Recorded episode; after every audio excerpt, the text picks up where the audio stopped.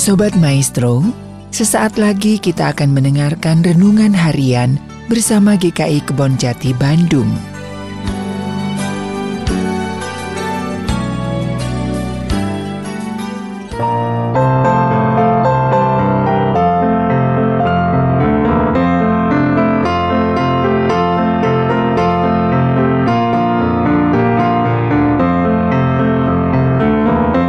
Saudara sekalian, jumpa kembali dalam renungan harian GKI Kebon Jati.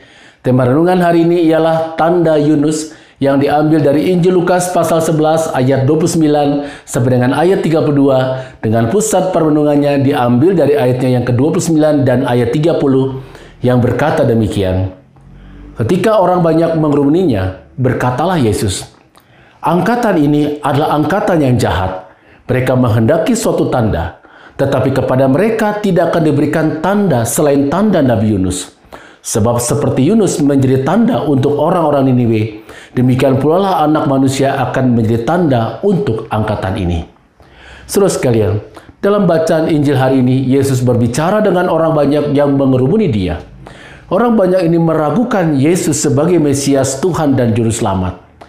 Mereka meminta tanda dari Yesus untuk meyakinkan mereka bahwa Yesus adalah sungguh Mesias yang selama ini dinantikan. Padahal, saudara sekalian, mereka sudah sangat sering sekali melihat Yesus melakukan banyak mujizat. Oleh sebab itu, Yesus berikan tanda Nabi Yunus kepada mereka, seperti yang dikatakan dalam Lukas pasal 11 ayat 29. Tetapi kepada mereka tidak akan diberikan tanda selain tanda Nabi Yunus.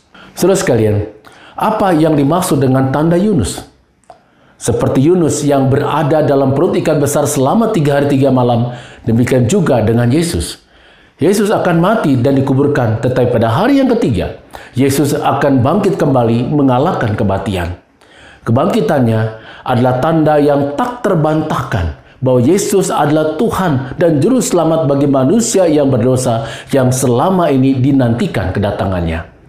Melalui bacaan Injil Lukas hari ini, saudara sekalian, Yesus mengundang kita, yaitu saya dan saudara, untuk percaya kepadanya dan hidup dalam pertobatan seperti yang orang-orang Niniwe perlihatkan, yaitu mereka bertobat setelah menerima pemberitaan kasih Allah melalui Nabi Yunus. Kematian dan kebangkitan Yesus adalah tanda kasih Allah yang begitu besar bagi kita.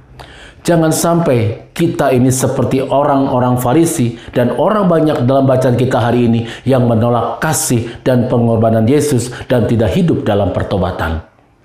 Saudara sekalian, Yesus telah memberikan suatu tanda yang luar biasa bagi kita, bahwa Yesus mati dan bangkit pada hari yang ketiga karena kasihnya yang begitu besar kepada kita. Ketika kita percaya bahwa kematian dan kebangkitan Yesus adalah tanda kasih Allah yang begitu besar bagi kita, yaitu bagi saya dan saudara, maka mari kita percaya dan menerima Yesus sebagai Tuhan dan Juru Selamat kita. Kita mempelajari dan mendengarkan perintahnya, hidup dalam pertobatan, melakukan perubahan dan pembaruan hidup setiap hari, agar kehidupan kita semakin berkenan seperti yang Tuhan inginkan. Saudara sekalian, kematian dan kebangkitan Yesus bagaikan tanda Yunus bagi kita. Maka kita harus percaya dengan segenap hati kita. Jangan keraskan hati kita untuk menerima Yesus sebagai Tuhan dan Juru Selamat kehidupan kita. Rasa percaya itu kita wujudkan dalam pembaruan sikap dan tindakan kita agar setiap harinya kehidupan kita semakin berkenan di hadapan Tuhan dan sesama kita. Tuhan memberkati kita semua. Amin.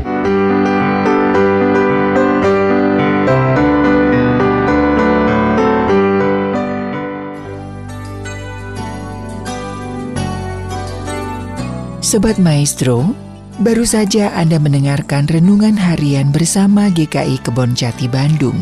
Tuhan Yesus memberkati.